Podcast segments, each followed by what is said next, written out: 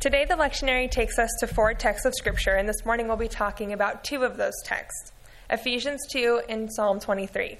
So, if you'd like, you can turn there now and hold your place. We'll get to the text in just a little bit Psalm 23 and Ephesians 2.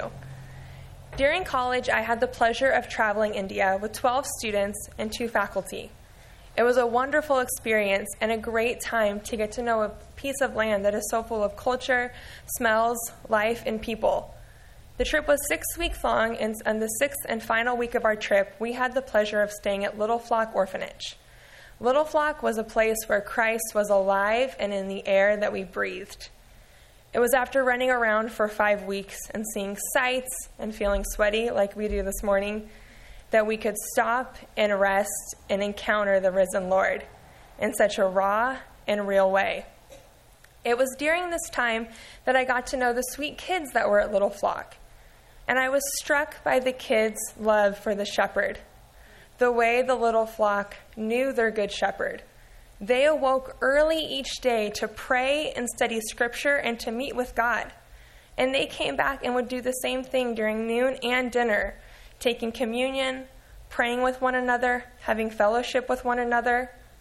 So not only was I struck by their love for the Lord, for their shepherd, but I was struck by the love they had for one another. The way that the kids that had been there for many years loved and cared for the kids that were just arriving. And not only did they love the kids that were just arriving, but these kids loved us. These kids loved their leaders. There were fruitful relationships happening at Little Flock. And as I observed these children, I was humbled and asked myself, Do I know the Good Shepherd as they do? Am I dwelling in his house as these kids are? Furthermore, the love they showed for one another brought me to the humbling question Am I building up the house that I'm dwelling in? This morning we will ask the same questions of ourselves. Are we dwelling in the house of the Lord? And are we building up the house that we're dwelling in? We will, get, we will begin by addressing who our good shepherd is by looking at the 23rd Psalm. As we find that Jesus meets us in our darkest valleys and ushers us into his loving care and protection, we will then reflect upon what it means to truly dwell in the house of the Lord forever. Using Ephesians 2, we will see how this is evident in both the Old and New, the New Testament and the implications it has on our daily lives.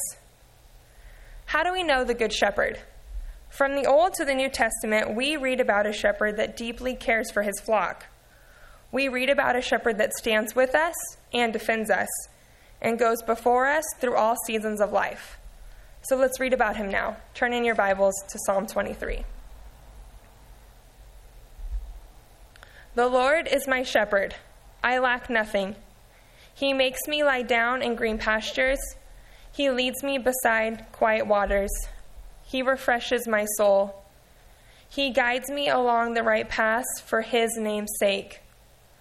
Even though I walk through the darkest valley, I will fear no evil, for you are with me. Your rod and your staff, they comfort me. You prepare a table before me in the presence of my enemies. You anoint my head with oil, my cup overflows. Surely your goodness and love will follow me all the days of my life, and I will dwell in the house of the Lord forever. Pray with me. Lord, we thank you for the morning that we've already had. Thank you that you are our hope, that you are our cornerstone, that your name is blessed and that you walk with us through all seasons of life. I pray now as we study more of who you are and the implications that has on our lives that you would be with us, that you would work within us, and that you would mold us. We love you, Lord, and we praise you, and we thank you that we can gather here this morning. Amen. This passage is filled with beautiful imagery and profound implications let us focus on a few points that will bring us into a deeper understanding of the journey we are on as we dwell in the house of the Lord. David writes, He leads me in right paths for his name's sake. Even though I walk through the darkest valley, I will fear no evil. The image used here for paths can be misleading when imagining a peaceful route by the sea. The Hebrew word in this text was often used to describe what would happen when an ox cart would go down the road. It was the deep rut and valley that was created in a bigger path. You could imagine, using the picture on the screen, that these tracks in the road were not necessarily easy to navigate or always straight. And neither is the path he leads us on for his name's sake. It takes us through dark valleys and the shadow of death. Yet this same pathway leads to the final sentence of the psalm Surely goodness and mercy will follow me all the days of my life, and I will dwell in the house of the Lord forever. Thankfully, the Hebrew word here used for follow in this passage is better translated as pursuit. Goodness and mercy do not merely follow us, they pursue us. Just as a shepherd pursues his sheep, so do the attributes and love of our God pursue us. Being pursued by the love of our God is the only pursuit in this life that will not leave us empty. This pursuit will drive us into a deeper desire to know Him and dwell in His house. With this in mind, let's step back and take a wider view of the 23rd Psalm. We are given great peace in the words of Psalm 23. We have no reason to fear, for we have a great shepherd that walks with us through times of trial and fear. Even in the darkest of places, as we walk through the valley of the shadow of death, our shepherd will go with us there. We find that our cup overflows and we have all that we need in him. An overflowing cup is a simple way of saying that we are more than satisfied. We trust and release our anxiety to him, knowing that he has promised to go before us, defend us, and stand with us. We see the nature of the one true God in Psalm 23 a nature that is all good and all loving and all knowing. His love is deep, deep enough to not let us endure trial alone, deep enough to defend us, stay with us. It's a love that is undeservedly unconditional. It is by His grace and mercy that we can read the words of Psalm 23 with such hope, knowing that the Good Shepherd is standing with us. We do not have to convince ourselves this morning that this life comes with hardship. We have all been acquainted with it. What we can remind ourselves of is that we have the God of the universe acting as our shepherd as we walk through it. This psalm acknowledges both the heartache and goodness in our lives. It is not despite our pain that the goodness and mercy of God pursue us, it is alongside our pain. It is through this suffering that we may be led into a deeper pursuit of goodness and righteousness in our lives, and ultimately a resting place in the house of the Lord. The psalm concludes with David's assurance that he will live in the house of the Lord all the days of his life. In this house, there will be no wants or needs. There will be the chief desire to know the shepherd. As we dwell in the house, we know that we are protected by the love and the care of the shepherd. As he desires to walk with us and protect us, we in return come to walk more closely with him. We see similar language throughout the Old and New Testament to explain a life spent in union with God. In Old Testament writings, the house of the Lord would have literally referred to the temple, the literal dwelling place of God. When Christ was on earth, this literal dwelling place started to change. Countless times Jesus was there as people walked through the valley of the shadow of death. Whether that be literal death as he resurrected Jairus' daughter, or the emotional pain in the woman who had bled for 12 years, touching a leper, or extending love to the woman at the well, as we see in John 4, who we know would have been looked down upon in her community. As a shepherd, the Lord knew what it was like to walk beside people in times of sorrow, but also in times of joy. My favorite story of the New Testament comes in John's account of the resurrection. It's after Jesus has been crucified and resurrected that he comes back to meet his friends just as he had found them three years prior at the Sea of Galilee. He comes out to see his friends as they're fishing and they've had a night of being brokenhearted as Jesus has just been crucified and they've spent the night fishing and have had nothing biting at the end of the line.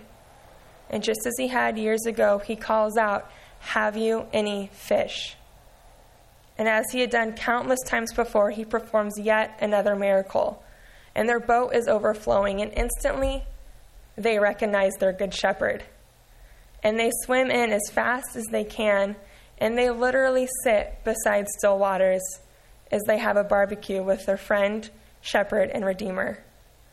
We have a shepherd that loves and cares for us deeply, and in whose life was an invitation to dwell in the house of the Lord all the days of our life.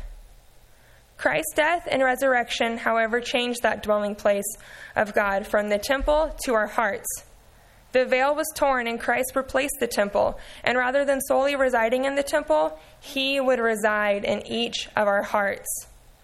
I will dwell in the house of the Lord all the days of my life takes on a powerful and earth shattering call when, he, when we know that he is dwelling within us calling us out to know Him and love Him as our firm foundation. As we reside with our shepherd in His house, we are called into a mission and responsibility for building up the house that we dwell in. Remembering that we, as the body of Christ, are His dwelling place. Let us turn now in our Bibles to Ephesians 2 and begin reading with me, starting at verse 12 and going through verse 22. For He Himself is our peace who has made the two groups one and has destroyed the barrier, the dividing wall of hostility, by setting aside in his flesh the law with its commands and regulations. His purpose was to create in himself one new humanity out of the two, thus making peace. And in one body to reconcile both of them to God through the cross, by which he put to death their hostility. He came out and preached peace to you who were far away and peace to those who were near. For through him we both have access to the Father by one Spirit. Consequently, you are no longer foreigners and strangers, but fellow citizens with God's people and also members of his household, built on the foundation of the apostles and the prophets, with Christ Jesus himself as the chief cornerstone. In him, the whole building is joined together and rises to become a holy temple in the Lord. And in him, you too are being built together to become a dwelling place in which God lives by his Spirit. The church in Ephesus was divided by culture and ethnicity. While all would have been Gentiles, they would have felt as foreigners to Israel, God's chosen people. Paul is reminding the Christians that Christ has torn down the dividing wall between Jews and Gentiles. Furthermore, the Christian church shares its origins with the history of God. Now we are one people. Together we are his beloved children. Together we are his sheep. The Christian faith would have becoming at this point predominantly Gentile, and since this was a pagan heritage, the Christians in Ephesus would not have felt like citizens. Yet this would be one of the first times they would hear the gentle whisper of their Savior that they too belong. Understanding the context of Ephesians 2, let us draw back to the powerful and bold words of Psalm 23. The psalm, the psalm ended with the powerful truth that, that our good shepherd can dwell with us, that through our good shepherd we can dwell with him in the house of the Lord all the days of our lives. As we discussed, this house is no longer a physical temple, but the dwelling of his spirit in his people. The passage in Ephesians ends with the declaration that Christ is our cornerstone. Built upon him is the apostles and the prophets, and the body of believers being built up as his dwelling place on earth. The cornerstone is the first stone. It is the stone that all the other stones are built upon. It determines the direction of the building and lays the groundwork for what it will become. God as our cornerstone is evident throughout Scripture. The cornerstone is constant, Unlike the bricks that may come around it, the cornerstone will never fade away and provides the groundwork for ages to come. I'm personally convicted as I read the words that follow Christ is the cornerstone, then the apostles and prophets, and then the people of God, us. The apostles and prophets in this passage would have been referring to the first followers of Christ and the people that first spread his message. But this does not exclude you and me and the countless of others that have read these words. The verse concludes by saying, In him the whole structure is joined together and grows into a holy temple in the Lord, in whom you are built together spiritually into a dwelling place for God. When the word built is said here, translated back to the Greek, the root of the word would be used in the same way that we say, I am building my brother and sister up in Christ. It would have been a way of referring to an active effort to draw people closer to God. This word describes the process of edification or encouraging one another to grow in Christian wisdom, piety, happiness, and holiness. Friends and family, we are building up the house of the Lord. The cornerstone that was laid 2,000 years ago is still being built upon.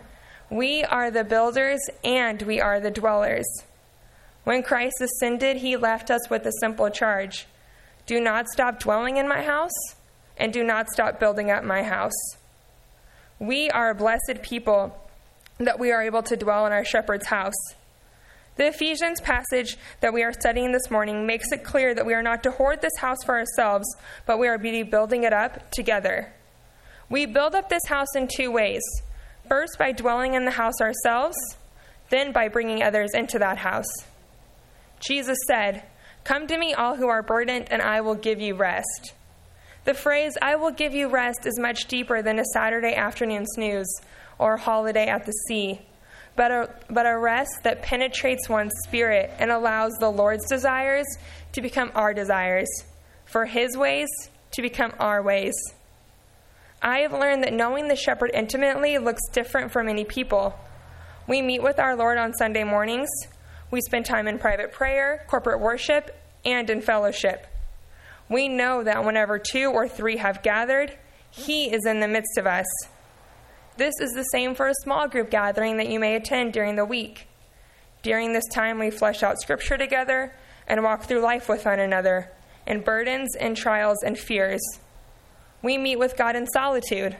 For some, this must be an act of solitude. For others, it's the stillness and quietness of a 5:30 a.m. cup of coffee or the stillness of our rooms or the church. In whatever way you dwell in the house of God, I am challenging us this morning to press into that, to go further up and further into your relationship with Him. He is eager to meet with you, He is eager to call you by name and to hear you call His name. In his, in his house, we find that we are filled with peace and joy, and that we are truly content. Yet we know from Ephesians that dwelling in his house is not simply a vertical relationship, it is horizontal as well. Dwelling in his house means engaging with him and the world around us. As we read in Ephesians 2, we are invited to be his hands and feet in breaking down barriers and reconciling all things to Christ. We are his representatives as we seek justice in a world that is broken and bent towards sin. This has local and global implications for us on a daily basis. There are people living in our city and in our world that are in human trafficking, systemic poverty, trapped in addiction, and oppressed by racism. As people that are sent out to reconcile all things to Him, we cannot let our hearts be content with such brokenness and depravity. Like Colleen preached last week, there are people in our lives that need an invitation to the house that we can so comfortably sit in. I encourage us to be in prayer as we leave this place for who we can actively be inviting into our dwelling place, into a loving relationship with our Lord, and how we can be setting things right, as God desires all things to be set right in His house. We are best equipped to share His love and love others the better we know the love of the shepherd ourselves. Each of our gifts are different, so this will vary for each of us, yet the results will be the same. People will see glimpses of the one true God by our actions and love toward them. So, as we listen to the words of Psalm 23, let us remember the implications this has on our life. Let us remember the vastness of our shepherd, king, and redeemer. It is my prayer and encouragement for us as we leave this place to be like the sweet kids I met at Little Flock.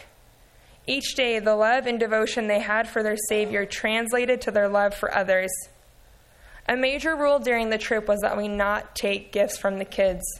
These kids had little, and what little they did have, we shouldn't be taking back to the States. Yet, as we left Little Flock and I sifted through the contents of my carry on, I found a purple bracelet with a note attached that said, Thank you, Auntie.